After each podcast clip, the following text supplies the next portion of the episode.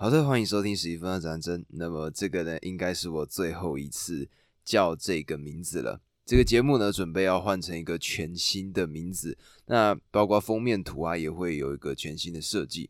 那么基本上颜色是一样的，都还会是以橘色为底。然后呢，会做出一个全新的 logo 设计。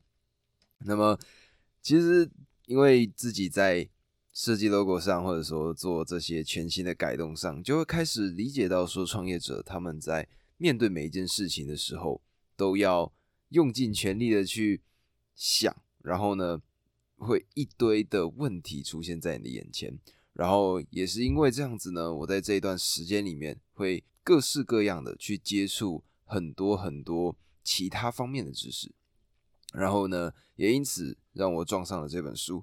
这本书呢叫做《深度工作力》，那它呢是一本让我重新思考我自己工作模式的一个好书。那这本书呢，我记得没记错，它的第一版是在二零一七年就已经发布了。那我呢，大概是在二零年、二一年的时候把这本书买下来，然后这本书呢就一直尘封在我的书柜上。然后我在近期呢，就突然想到说，因为我在做事，或者说我现在在弄的这个频道，让我呢有更多的时间去思考，然后呢，我必须要更进一步的、更快速的、更有效率的达成我的工作目标。然后呢，我就看到这本书《深度工作力》，它就在我的书架上面，然后一个角落的地方。然后，哎，就这么一个缘分，我想说，好，我应该会需要这本书，所以呢，我呢就把它拿起来，然后一把这本书呢。打开来之后开始阅读，就会发现说，哦，这本书呢对我很有帮助。那我相信呢，在现在的这个时代，这本书是所有人都必须要具备的一个可以学习的一个技巧。那么，像近几年像是抖音啊，或者说小红书、TikTok，或者说各大的社群平台，不是都开始出现了所谓的短影音这件事情吗？或者说？在近几年呢，短影音已经成为了一个全新的传播媒体的方式。但是各位有没有发现一个问题？这个问题就是呢，你有没有出现这样子的情况，划了可能十几支影片，然后呢，你完全不记得你划过了什么。那你们觉得这样子的一个设计，它是一个巧合吗？我原先以为说这可能只是一个无心插柳的一个过程，但是呢，我在前阵子听到的百灵果他们邀请了。小红书的前工程师 Nick 上节目的时候，他们呢就聊到了关于这个机制的设计，就是呢这个小红书或者是各式各样的所谓的社群媒体，他们想要做到的事情就是你呢会一直卡在上面，你的专注力会一直停留在这上面。他想让你看到这些东西的时候有新的刺激，但是不会停留在你脑袋里面太久，这样子呢他就可以不断的一直洗刷，一直洗刷，一直洗刷。你呢就会持续的停留在这个上面，那注意力就可以干嘛？换取所谓的广告费嘛。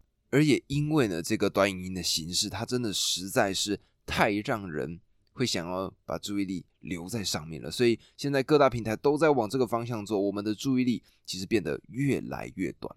那根据之前的一个科学的 paper，我之前看到的一个 research 里面呢，它就有讲到说，我们现在一个普通人。如果接触到这种短影音，我们的注意力是非常非常的短的，大概多短？六秒。而且呢，如果各位有在捷运上、公车上，或者是呃街上吃饭的时候，如果你们有注意到别人他们在划手机、在看这种短影音的时候，你会发现，他们如果停留在一支影片，这支影片让他们感受到无聊，他们可能甚至一秒都不到，就直接把这个影片划走了。所以这个科学的 paper。它呢可能是更之前的数据，我们现在看到的是注意力绝对绝对变得越来越短。而今天的这本书呢，《深度工作力》里面呢，就是在帮我们提供一个很完整的方法，从原先解释说为什么你需要深度工作力，到你应该如何去达成深度工作力这件事情，他会把它完整的用一个体系来告诉你。那这本书呢，它的作者名字呢就叫做。Cal Newport，那他呢研究了这个深度工作力呢，算是非常长的时间。然后呢，他就把他的所思所想，然后他的这些心得研究的一些成果，把它集结成了这本书。那我呢，看完这本书之后呢，其实在我自己的个人工作上有改变了很多很多的方法。那所以呢，我呢也希望把这本书介绍给你们。那么各位，在前阵子应该是去年的时候吧，ChatGPT 开始出现在我们的视野里面。然后呢，它开始取代了很大量的工作，包括从写 code，也就是编程，到现在甚至连艺术的层面，人工智慧呢已经开始渐渐的加快了这个汰换的速度。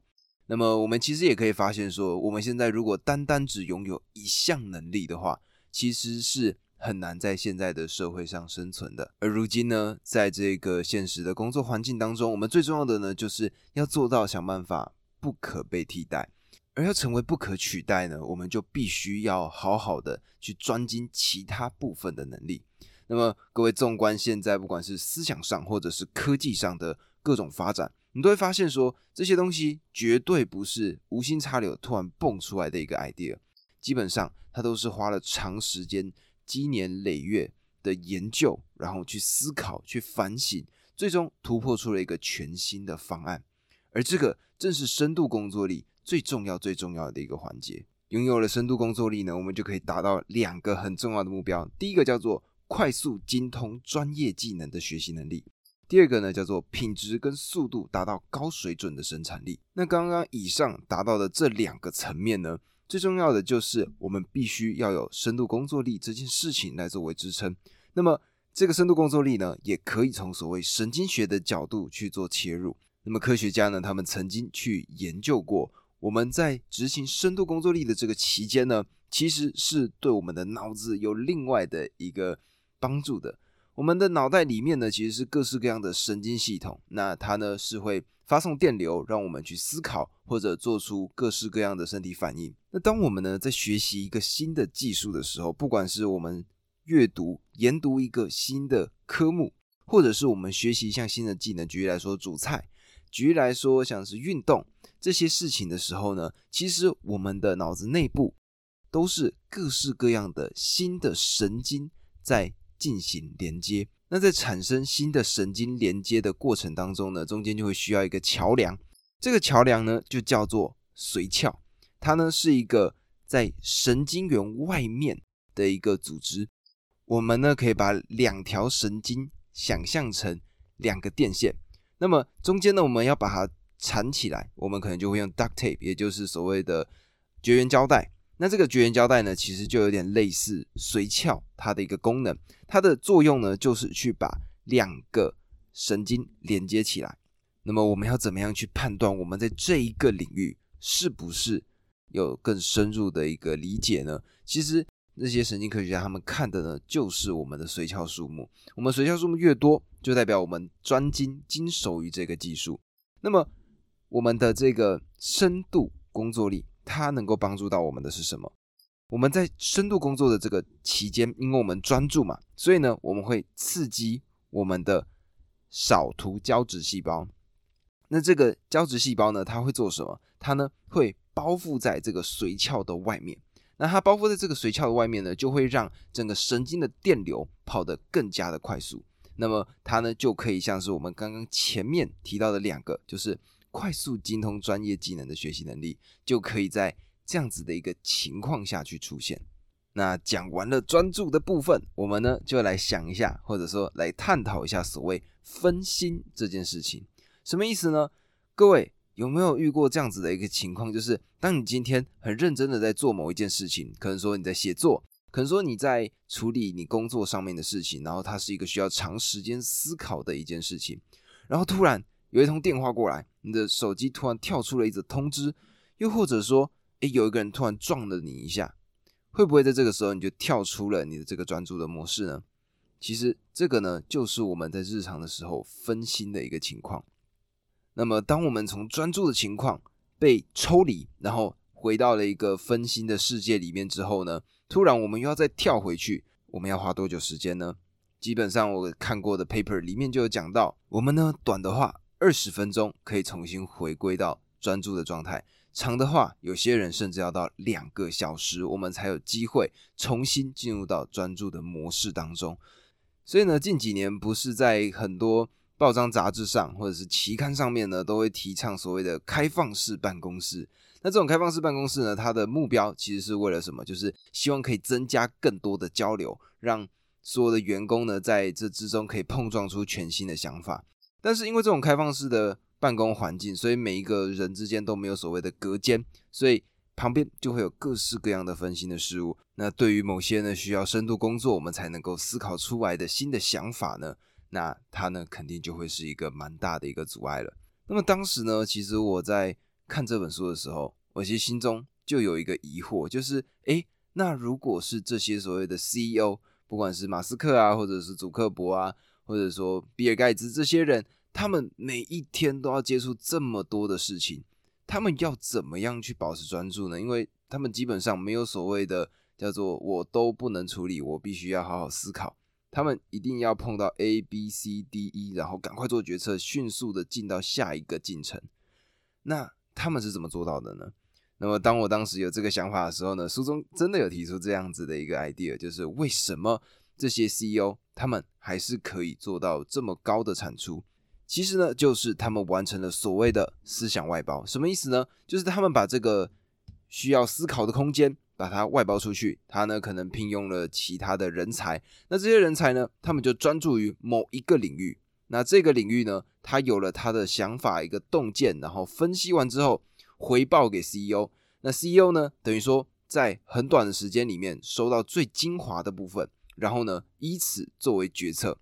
但是要知道的事情是，这些东西全部都是事务性的，就包括说管理的决策上啊，或者说一些小的项目的进行的时候，这些事情完全可以外包给他人。但是有一种事情是绝对需要所谓的深度思考的，这个呢，就是在整个公司的战略方向，我们要前进的目标，我们的罗盘该往哪个方向指，这个才是 CEO 最重要最重要的任务。那么在这件事情上呢，这些 CEO 们他们也都有所谓的深度思考的时间。那最著名最著名的例子呢，其实就是所谓比尔盖茨他的思考周，他在每年。会找一个礼拜的时间，他会乘坐自己的飞机，然后呢，到一个完全没有人认识他的一个小岛上，然后呢，他在这个小岛的旁边，一个算是滨海的地方，买了一间小屋，真的是一个很普通的木房子。然后呢，他呢可能会带着二十几本书，然后呢就坐在这样子的一个环境里面，然后去看更多新的知识。那其实很多微软当时新的一些想法、新的技术、新的战略方向，很多时候都是比尔盖茨他当时在这个小屋里面想出来的。所以呢，深度工作力，不管是我们这些上班的人士、这些上班族，或者是高到像是你是管理一整间公司的人，都是有效果的。而刚刚呢讲完了神经学，我们在深度工作力的情况之下会出现的。各式各样的好处，还有呢，就是从心理学的层面去切入，让我们呢看到深度工作力的另外一个层面。各位有没有过一个情况，就是当你今天专注在某件事情上的时候，你会觉得时间过得好慢，然后呢，你看到的东西，你学到的事物，都以非常高的速度进到你的脑子里，然后呢，一进来之后呢，它基本上就跑不掉了，你就可以很快很快的学习到很多新的知识。那么以前呢，大家都不知道要怎么样去解释这件事情。那在近几年呢，有一个非常有名的心理学家，他名字呢叫做契克斯米哈赖，他呢写了一本书，叫做《心流》。心流呢，最重要的就是在解释这样子的一个过程。那么最著名的就是 Kobe Bryant 他曾经讲到过的 Zone 这个状态，Z O N E Zone 这个状态。这个状态呢，就是当你今天很专注的投入在某一件事情之上的时候。你呢就可以去 handle 很多很多层面的事情，你可以去看到各种层面，然后呢，甚至一些你原先不会注意到的细节，也会因为你在心流的状态之下，然后你呢就可以更仔细的去完整掌握某件事情。这个呢就是心理学层面，我们呢深度工作力可以带给我们的，因为这种心流的状态呢，其实是会给我们极大的愉悦感的。那么这个呢，就是当时契克森米哈赖他们执行的一个心理学的测验。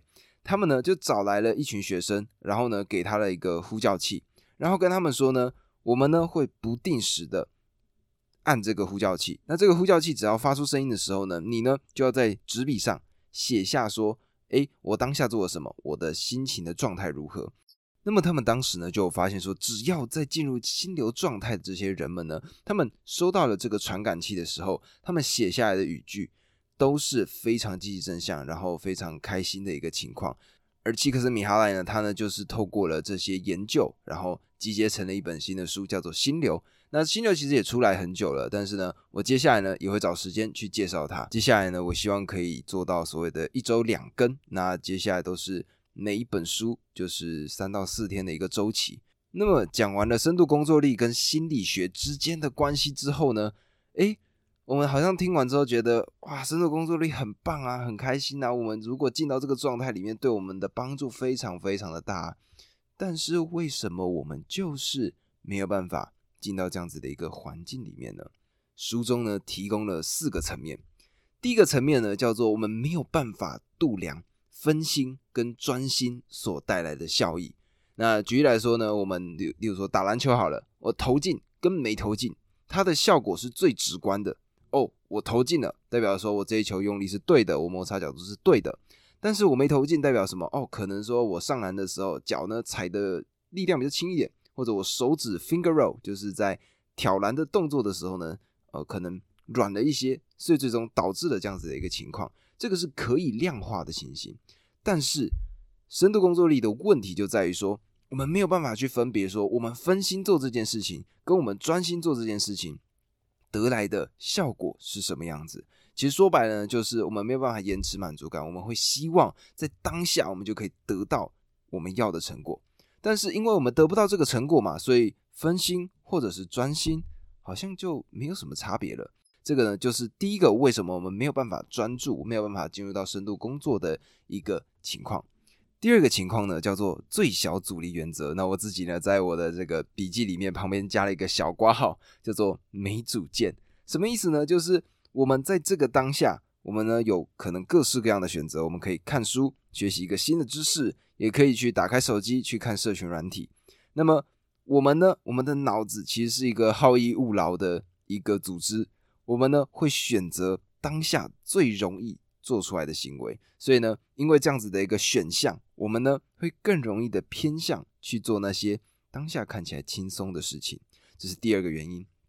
第三个原因呢叫做忙等于生产力，什么意思呢？各位有没有看过有一些所谓的超级忙的人，他们呢都会说哦，我 schedule 排超级无敌满，然后呢可能有一次进行六七项事情，然后。很多事情都没有达成，但是呢，当你看到他这么满的 schedule 的时候呢，你就觉得说，哦，这个人感觉应该很有生产力。我们呢，都因为这样子去产生了一个错觉，就是你忙就会有生产力。所以呢，更多的人宁愿选择更多的事项让自己分心，也不要去单独做一件事情，让人家觉得啊，你只做这个哦，会不会没有什么生产力啊？他们的想法，这就是为什么。分心跟专心，我们可能更多的时候会选择前者的原因。第四个，那在第四个呢，我笔记里面是这样写的，我写说无脑的科技拥抱者，什么意思呢？就是当我们今天出现了一个最新的科技、最新的技术的时候，举例来说，当时电子邮件出现，或者呢，像现在啊手机的出现，又或者说即时通讯，也就是不管是 Line 啊、Messenger、Snapchat 这些新的。通讯软体的出现，那因为呢，这些技术都是一些所谓的全新的科技，那么大家呢就会觉得说它是全新的，所以它就会是好的。那这个呢就会是所谓的无脑的科技拥抱者，他们可能会出现的一个情况。那么曾经就有听过一个长辈就有说啊，他们在拥有电子邮件的时候呢，就会时不时的去看一下电子邮件有没有一些讯息，有没有一些新的资讯跑进来。那么其实呢，这个就有点算是科技拥抱者的一个感觉。他们呢就会觉得说，诶，这个是一个新的技术，所以呢，我应该花更多的时间投入在这件事情上，然后就会得到什么结果？就是原先他们所专注的事项，就可能因为花在这些不管是阅读电子邮件啊，或者说看自己新的讯息的过程当中，他们原先该做的事情，就慢慢的因为分心，没有办法去完整的执行，或者得到一个。值的飞跃，那么了解了我们为什么不会选择深度工作的这件事情之后呢，接下来我们就进到下一个层面吧，就是我们要如何去进行所谓的深度工作呢？那么大家如果听到了这个深度工作，就是我们可以长时间投入在某一件事情上，大家第一个想法应该会想到是什么？就是自律。那么自律这个词，discipline，我们呢想到自律的时候呢，就会说哦，我们要坐在我们的电脑桌前面，然后呢一定要把所有的设备都摆齐，然后好好的在这上面去工作。我们永远都会觉得说，我们应该是要用一个外在的方式去压住自己。但是呢，其实我们自律跟肌肉一样，它是会松弛的。各位有没有发现一个情况？你早上十点或者说刚起床的时候。你呢做事情基本上是最有效率的，你呢可以去完成很多很多的事情。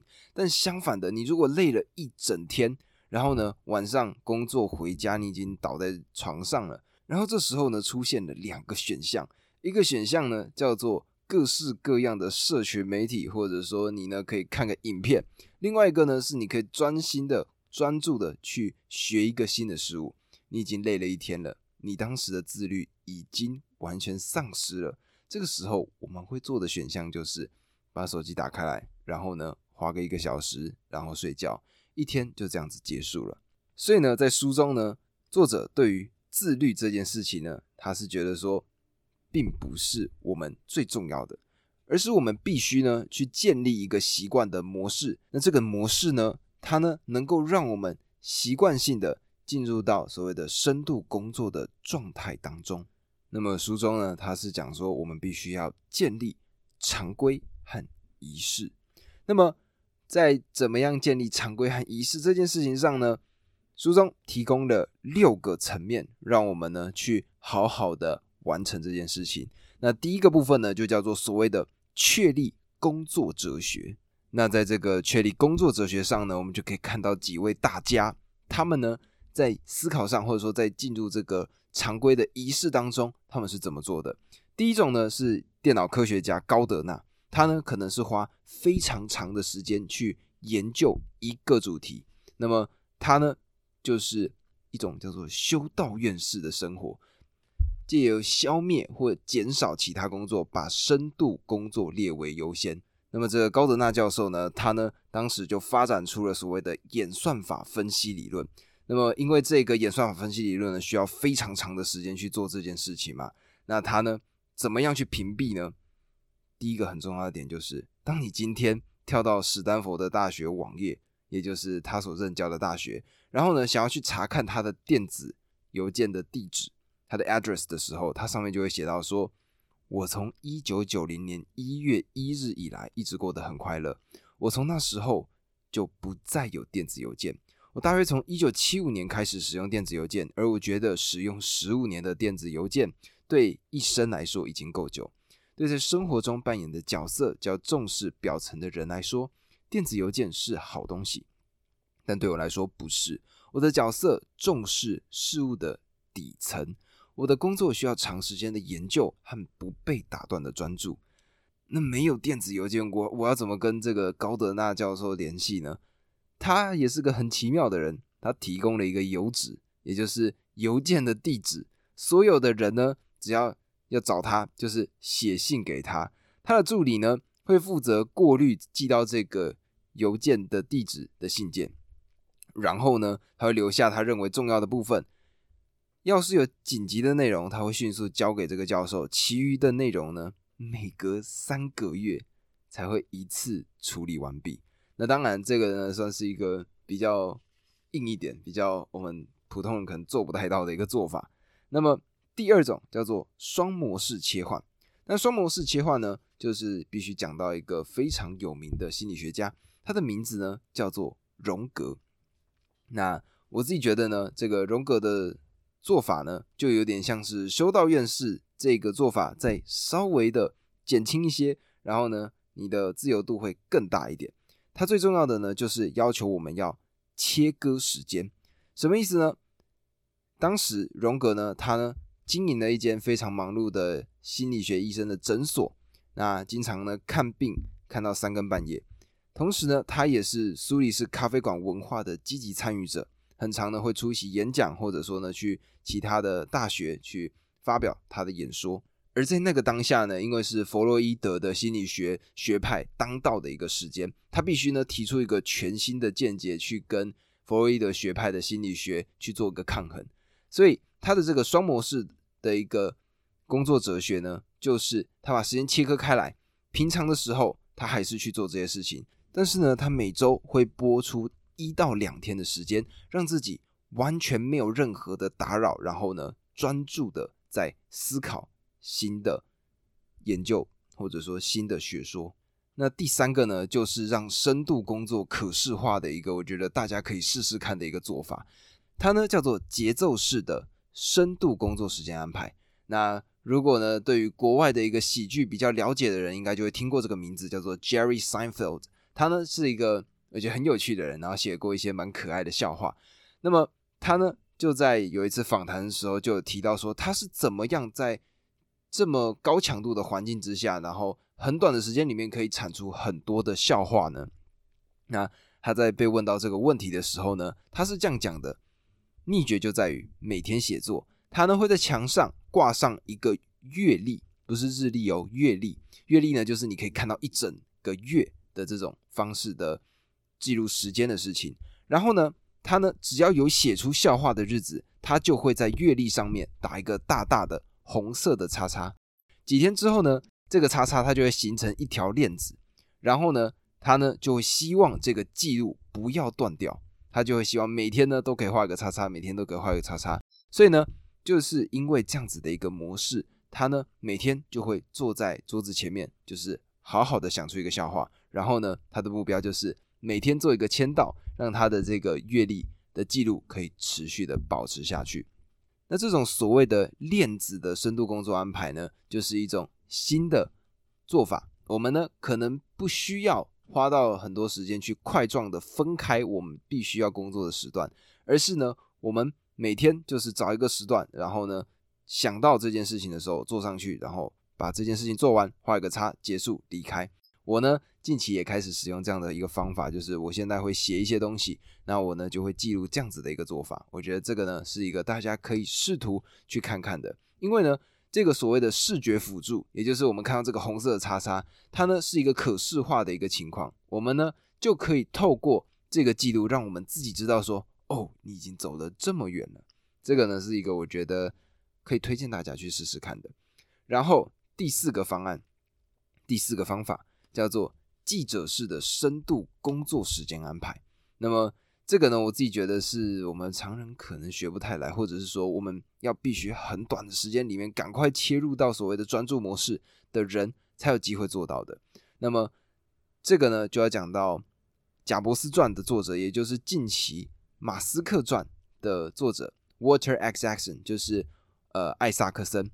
他呢，在一九八零年代那个时候呢，他三十多岁，然后呢。开始去进入到所谓的报道或者说写作的一个生涯，那他是如何去在这样子一个这么多分心的一个情况之下去写出各式各样经典的著作的呢？那么他旁边的一些工作伙伴呢，就讲出了他的一个做事方式，里面是这样写到的：他说，那一直很让人啧啧称奇，他可以安静的待在卧房好久，专心写他的书。我们其他人呢，则在露台上乘凉或做别的事情。他会上楼二十分钟或一个小时。我们呢，会听到敲打自己的声音，然后他下楼来跟大家一起放松。工作的时候，似乎从来不是他的负担。他一有空闲，就会快乐的上楼去工作。所以呢，艾萨克森他遵循的一套方法就是，任何时候只要他能找到空档，他就会切换到深度工作的模式，投入写他的书。而这个呢，也就是为什么他能够写出一本将近九百页的巨著，同时他花一天大部分的时间当美国这家杂志记者的秘诀，也就是他可以去做到各个层面，然后呢，把时间完完全全的去拆开。那当然，我觉得这个呢是更高深一点的技巧，我们必须要能够在很短的时间里面进入到所谓的专注的模式，我们才有可能达成这件事情。那么讲完了所谓的确立工作哲学之后，我们就进到第二个部分。第二个部分呢，叫做确立深度工作的仪式。那么这个呢，就要讲到另外一位传记作者，他的名字呢叫做 Robert Carroll。他呢写了两本非常经典的著作，一本叫《权力前客》，另外一本呢叫做 Lyndon Johnson 的四部曲，现在还在写，非常非常非常经典的好书。然后呢，他呢是这样子去工作的。什么叫做确立深度工作的仪式？就是呢，我们来看看 Robert Carroll 他的办公室。呃，Robert Carroll 呢，他的纽约办公室每一寸的地方都有规矩，他放书的位置。堆叠笔记本的方式，墙上摆设的东西，甚至他穿什么衣服到办公室，一切都按照一套既定的习惯。而且在 Carroll 他漫长的生涯中，非常少有改变。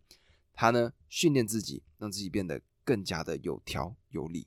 那不瞒各位说呢，这个方法其实我自己也有用。也就是呢，我自己呢，在播报的时候呢，就是一定是要让自己穿的整齐，然后呢，那个麦克风啊，或者是各个东西的。距离我自己都会稍微的去调整过，然后确保自己在一个专注的情况下。举例来说，我现在左手边是我的笔记，然后呢，我的手上拿着我的书，所以呢，我呢同时就可以讲到笔记里面的内容，然后我手上拿着书里面看到的要原文念给各位听的东西，然后包括说我灯光啊，或者是我身后，那所有的东西都是设定好的。那这样子呢，可以让我们更快的进入到所谓的深度工作的一个状态。那我得说。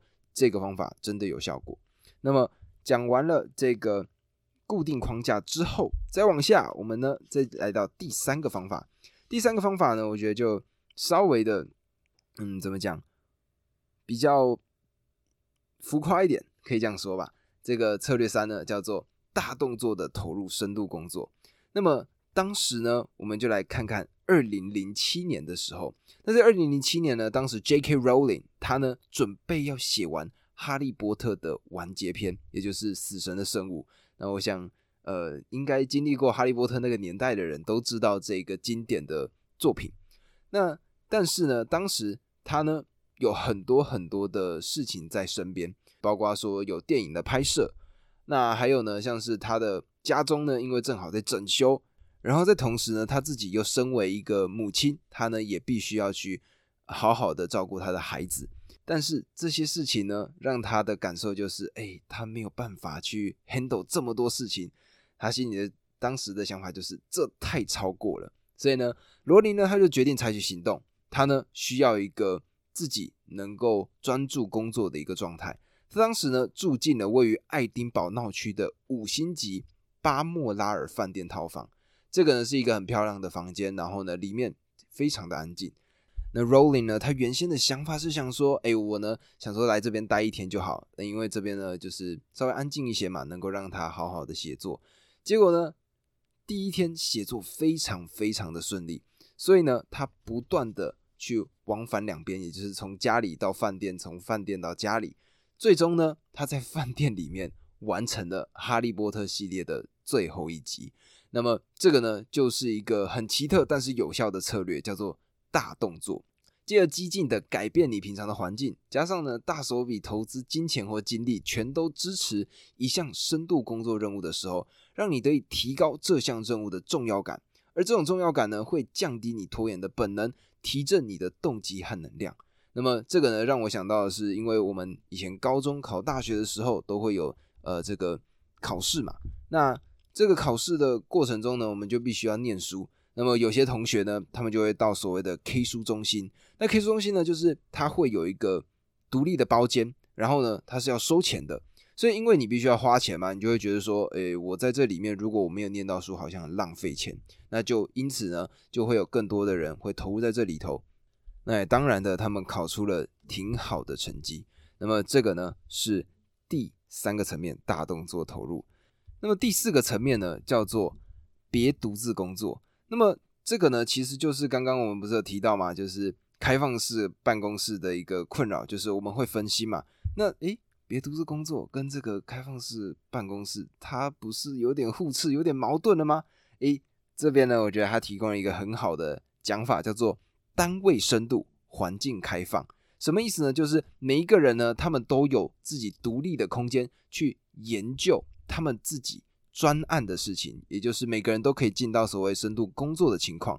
然后呢，因为整个环境是开放的，所以呢，可能有自己的独立包间之外呢，他们呢就可以去其他的别人的包间去串门子，然后呢去交流一些全新的想法。那么平常要深度工作的时候呢，就大家各自去弄自己的事情。那要聚首的时候呢，就去交流一些新的想法。那最著名、最经典的例子就是美国麻省理工学院，他们有一个非常经典的大楼，叫做二十号大楼。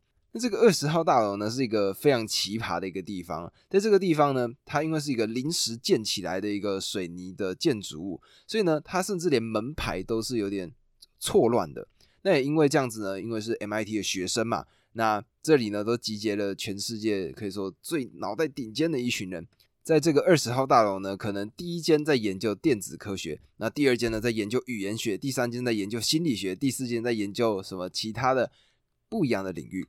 更奇妙的一个点呢，就是它的门牌号码是错乱的。什么意思？就是如果今天呢，我呢要去找第二十号房的这个同学。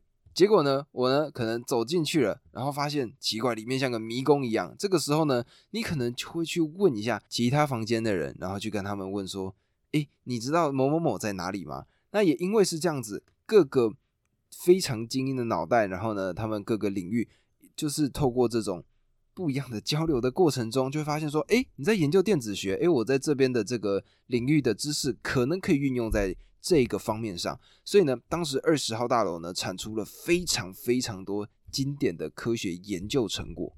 所以呢，如果是在科研领域，或者是说在一些想要到更精深的一些话题的时候，我觉得呢，这个别独自工作对于某些人或许是有帮助的。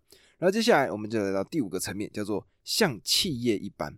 那什么意思呢？在像企业一般的这个过程当中呢，就是我们必须要去取舍，要去知道什么样的事情是我们应该要去注意的。那么各位呢，有没有发现啊？其实很多公司都是这样子，就是基础稳固的公司呢，他们往往出其不意的被新创公司推翻，因为这些新创公司一开始在低阶市场推出低价的产品，但是他们逐渐的去改善产品，最后呢，足以抢走高阶市场的占有率。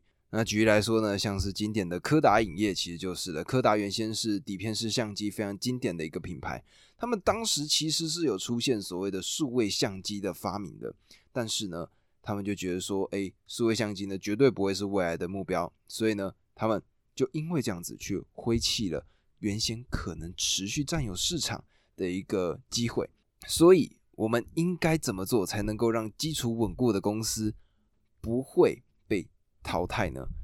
其实最重要的呢，就是我们必须要去不断的去创新。那么这个创新这两个词，哎，谈起来很容易嘛。的创新，创新，没错，我们都应该要去试图做出最好的事情，然后要变得更加的厉害，然后不要被取代嘛。大家都知道，但是为什么很多时候我们都不会这么做呢？其实最重要的呢，就是我们必须专注在最重要的事情上。在书中呢，他提到另外一本书叫做《执行力的修炼》，它里面就这样讲，他说：当你尝试做越多，实际上完成的就越少。其实最重要的呢，就是在执行上，我们必须针对少数的重要目标，我们呢应该是确立少数几个你应该追求的远大成果，然后投入深度工作的时间。这个呢是第一个很重要的事情。第二个就是我们必须。去衡量两个东西，我们必须去看落后指标跟领先指标。落后指标呢，代表是你最终想要改善的事物。举例来说，你的目标是增进你的面包店的顾客满意度，那么落后的指标就是你的顾客满意度的分数。那另外一方面呢，领先指标是在落后指标的基准之上衡量驱动成功的新行为。那像刚刚面包店的例子来说，良好的领先指标。可能是获得免费样品的顾客数，或者这个数字呢能够借由赠送更多样品而增加。随着你增加这个数字，落后的指标最后也可能去改善。所以呢，当我们改变，把这些想法，把这个企业的做法呢，把它转换到追踪深度工作的时数之后呢，其实你就发现这些指标。开始跟我们每日的行为有关，每增加一个小时的深度工作，就立即会反映在我们的记录当中。再往下就是要一个很重要的设置醒目的记分板，也就是刚刚我们所讲到的 Jerry Seinfeld 他的那个画叉叉的链子法，我们呢就可以去看到我们做到了哪些事情。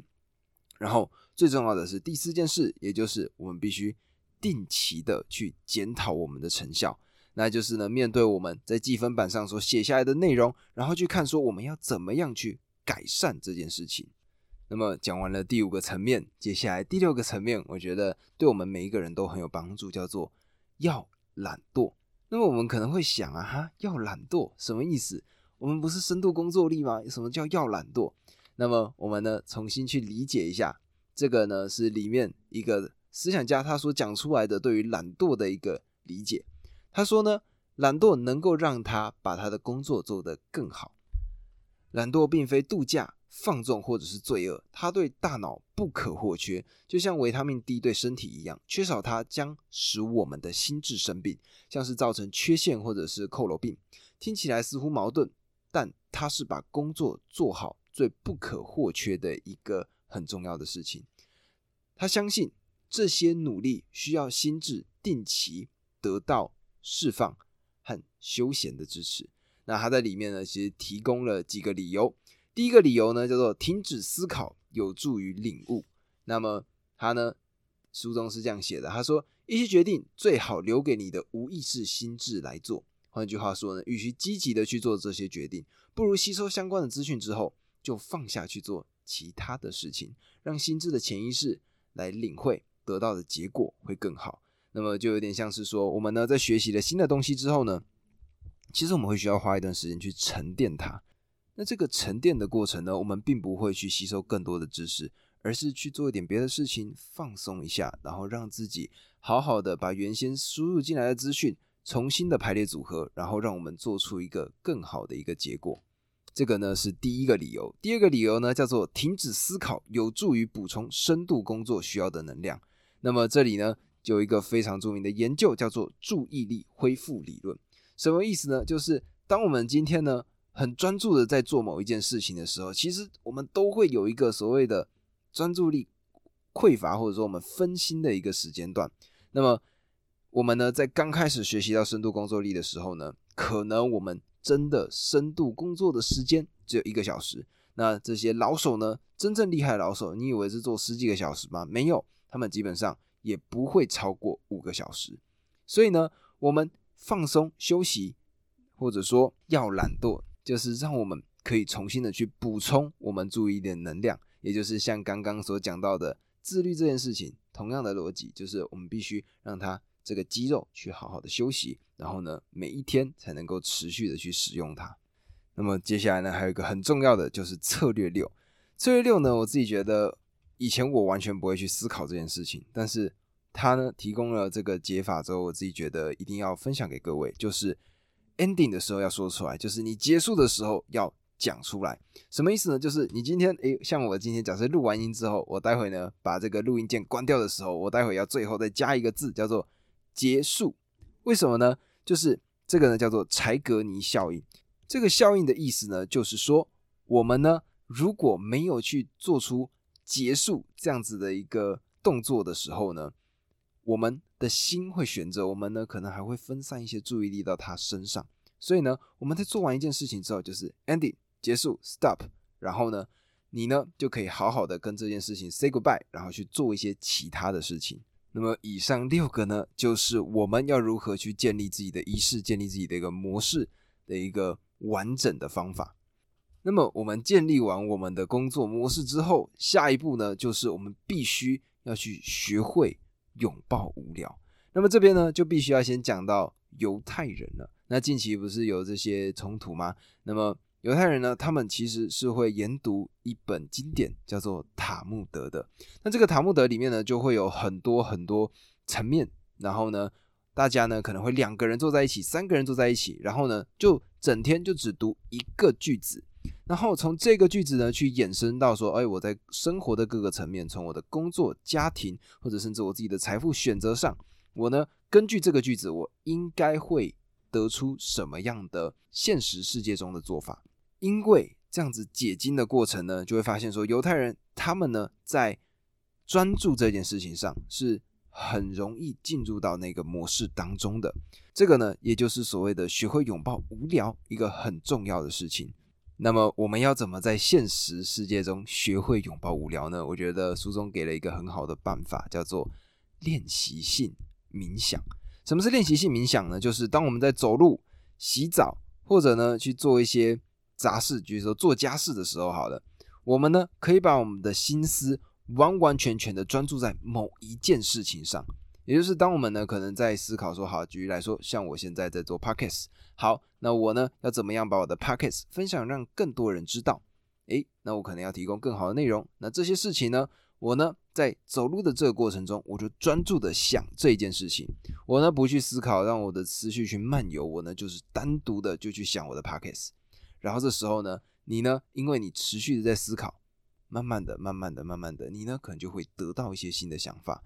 那我自己呢，其实就有过一个经验。有一次呢，在吃饭饭局的时候，其他人在聊天，我呢就自己进入到自己的世界里面。我就记得我那时候就一口一口的吃着饭，我就一直在想我当下要做的某一件事情。然后呢，吃完整顿饭，完全没有人可以叫得动我，我呢就自己活在我自己的世界里面。那这个呢，其实就是所谓学会拥抱无聊的一个最好的做法，叫做练习性冥想。各位可以在跑步啊，或者说做运动去健身房的时候。各位呢，可以去试试看去做这件事情。接下来，最终我们还是必须回到一个很重要的部分，就是分心这件事情。我们刚刚只讲到了为什么分心会不好，那接下来我们该做的事情是什么？就是我们试图把分心这件事情排除掉。我们应该要怎么做？那么书中呢，我觉得提供了几个两个大方向的方法，我觉得呢是各位可以去思考的。第一个部分呢，叫做。拒绝任何好处的心态。举例来说，像刚刚我就提到了嘛，社群媒体，社群媒体呢，它的最重要的目的就是要得到你的注意力，所以它必须要让你在进来之后呢，呈现一个完全上瘾的一个心态。那么我们呢，如果什么样的好处都要拿，那么我们基本上，诶，在看各种社群软体的时候呢，我们就会期待新的东西，期待它可以给我们各种奖励。那么我们。原先的专注的能力就会渐渐的丧失。那么我们应该要怎么样去做呢？怎么样去检测这件事情呢？答案就是断线法则。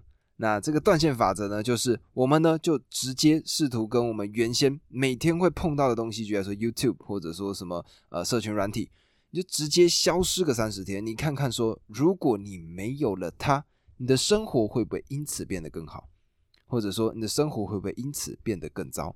那你在这个过程中呢，就可以去看待说这一个软体或者说这个功能，它到底对你是帮助还是伤害？那也相对应的呢，拒绝任何好处的这个心态，它其实也是另外一个层面的所谓的八十二十的这个法则。什么意思呢？就是我们呢拒绝任何好处，所以我们要干嘛？相对应的就是去找到少数重要的部分。尽量的让自己找到个人的目标，思考目前的工具对你的影响，去找到真正能够帮助你达成目标的那一些事物。